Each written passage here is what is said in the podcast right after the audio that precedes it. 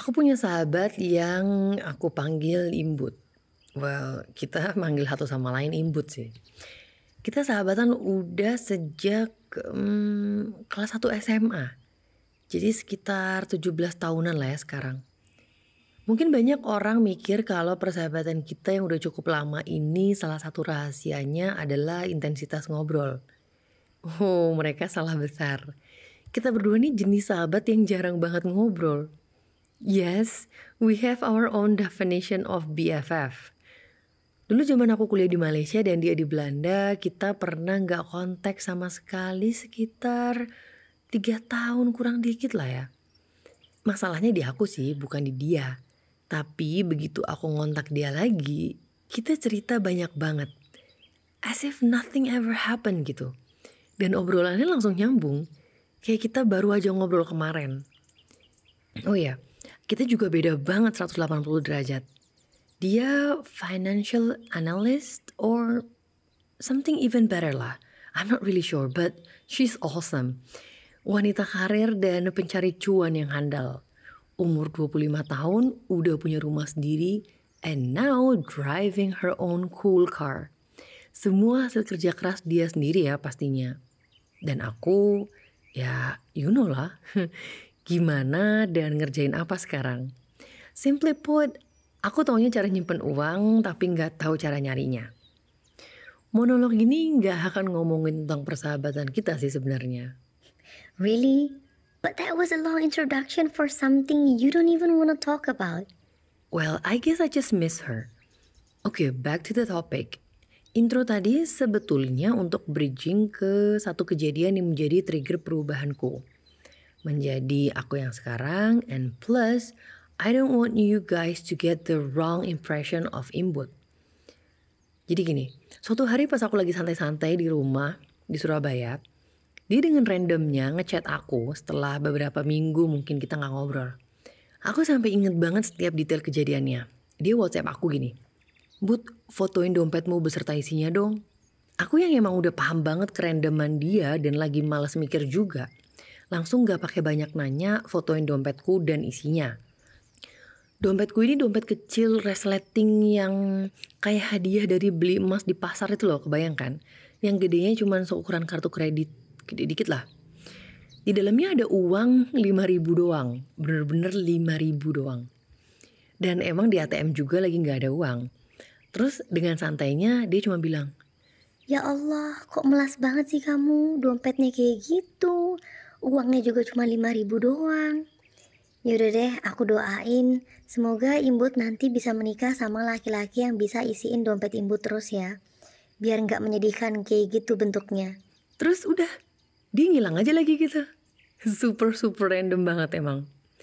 Mungkin untuk beberapa orang apa yang dia lakukan itu bikin sakit hati atau minimal bikin tersinggung lah ya. Tapi waktu itu aku gak ngerasain apa-apa yang negatif. I used that moment to ponder and ask myself one of the biggest question in my life.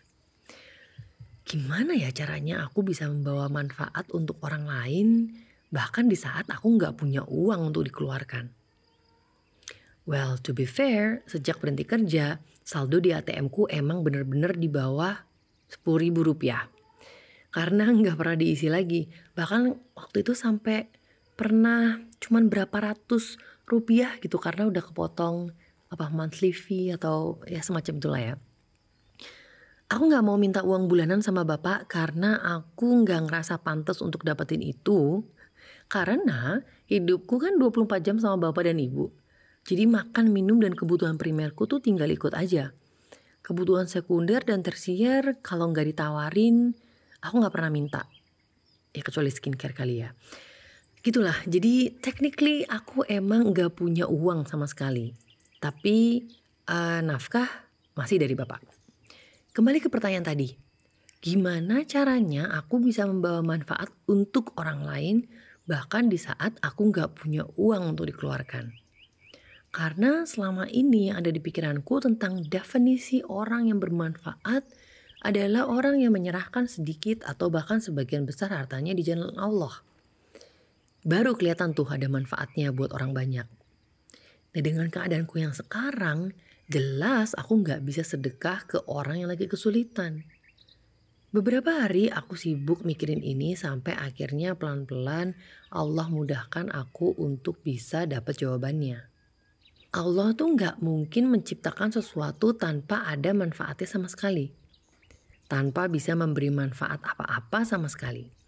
Seekor lebah aja ada manfaatnya. Sehelai daun yang gugur pun ada manfaatnya. Masa iya aku manusia yang punya akal nggak bisa bermanfaat? Sekarang gini, coba kita lihat dari yang terkecil dulu deh. Setetes mani aja bermanfaat untuk sebuah sel telur, ya kan? Membantu pembuahan supaya bisa jadi janin. Janin ini walaupun masih belum bisa nendang, belum bisa bereaksi aja, udah ada manfaatnya. Membawa kebahagiaan bagi sepasang suami istri pastinya. Belum lagi kakek neneknya, om tantenya, dan banyak orang lain juga. Begitu bayi ini lahir ke dunia, makin banyak lagi manfaatnya. Mengajarkan orang tuanya banyak hal. Tentang kesabaran, kasih sayang, kebesaran Allah, dan hal-hal baik lainnya. Ini kita lagi ngomongin anak bayi ya, balita, bayi nih, yang notabene gak bisa apa-apa sendiri. Makan disuapin, mandi dimandiin, minum disusuin, jalan dituntun, bahkan masih digendong, masih pakai pampers pula. Gak bisa nyari duit sama sekali, malah ngabisin duit yang ada. Tapi ada kan manfaatnya anak bayi. Balita in general, they're just so pure and innocent. Mereka nggak mikir gimana caranya bisa memberi manfaat untuk orang-orang di sekelilingnya. Mereka cuma berusaha berbuat baik aja dengan niat yang murni. Ya karena itu, pikiran mereka tuh belum berkembang untuk mikir-mikir intrik atau yang jelek-jelek. Makanya bahkan nangisnya, sakitnya, pupnya sekalipun bisa memberi manfaat bagi setidaknya kedua orang tuanya.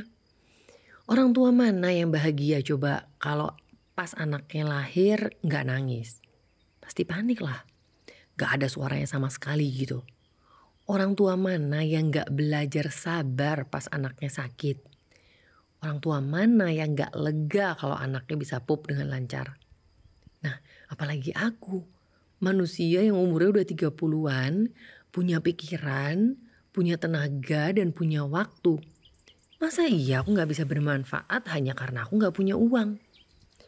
Sejak saat itu, aku janji sama diriku sendiri untuk bisa memberi manfaat buat orang lain entah gimana pun caranya, seberapa pun kecilnya, sesederhana apapun bentuknya, dan sesempit apapun keadaanku. Dimulai dari diriku sendiri. Karena aku harus bisa memberi manfaat untuk diriku sendiri dulu sebelum orang lain. Dan manfaat apa yang lebih baik dari memperbaiki hubunganku dengan Allah. Terus meningkat ke orang-orang terdekatku. Bapak, ibu, dan adikku tercinta. Karena aku gak kerja dan gak bisa ngasih uang. Jadi aku cuma bisa ngasih waktu, pikiran, dan tenaga. Apapun yang mereka suruh. Mereka minta aku lakukan kapanpun waktunya selama nggak ngelanggar syariat agama akan aku lakukan semaksimal mungkin. Bahkan kalau perlu cancel me time atau waktu ketemuan sama temanku, I would definitely in a heartbeat. Terus lebih meluas lagi skupnya. Teman-teman perempuanku yang punya akses langsung ke kehidupanku sehari-hari secara pribadi. Lagi-lagi karena aku gak punya uang, mereka gak akan menghubungi aku kalau butuh uang. Tapi kalau waktu, pikiran, dan tenaga, insya Allah aku ada.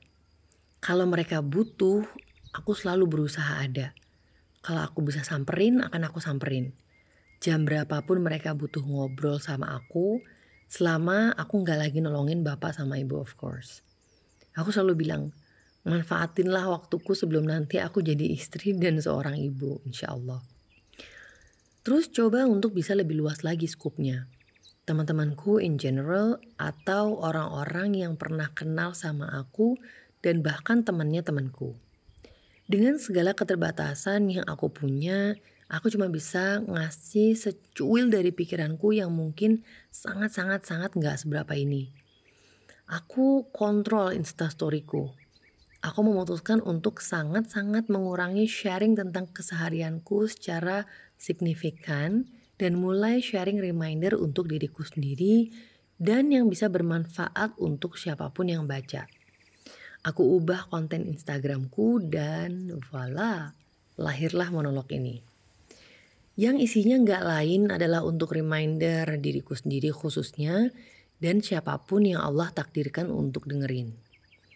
Dan terus coba untuk meluaskan scoop lagi, yaitu orang-orang yang nggak aku kenal yang mungkin cuma ketemu papasan di jalan. Karena waktu interaksinya kan berarti sangat terbatas. Aku cuma bisa ngasih tenaga. Sesimpel bantu abang Gojek yang bingung nyari nomor rumah orang di gang rumah, bantu ibu-ibu yang lagi ribet gendong anak untuk bukain pintu minimarket, atau hal-hal kecil lainnya. Well, what I'm trying to say is, aku insya Allah sama sekali gak ada niat ria, dan semoga Allah bantu untuk luruskan niatku sharing ini semua. Aku cuma pengen ngasih tahu kalau orang yang posisinya kayak aku aja, yang gak bisa menghasilkan uang, masih bisa banget untuk memberikan manfaat buat orang lain. Apalagi semua orang yang sekarang lagi dengerin monolog ini. Orang-orang hebat yang punya lebih banyak uang, lebih banyak tenaga, dan lebih banyak pikiran atau kepandaian, pasti bisa banget berbuat lebih banyak dan lebih besar daripada yang udah aku lakukan. Cuma kadang kita suka terbelenggu dengan pikiran kita sendiri, yang membatasi potensi kebermanfaatan kita. Manfaat diri kita itu nggak ditentukan dari banyaknya uang, tingginya pendidikan, atau terhormatnya garis keturunan. Buktinya orang kaya tapi korupsi dan pelitnya minta ampun. Di mana letak manfaat dirinya coba?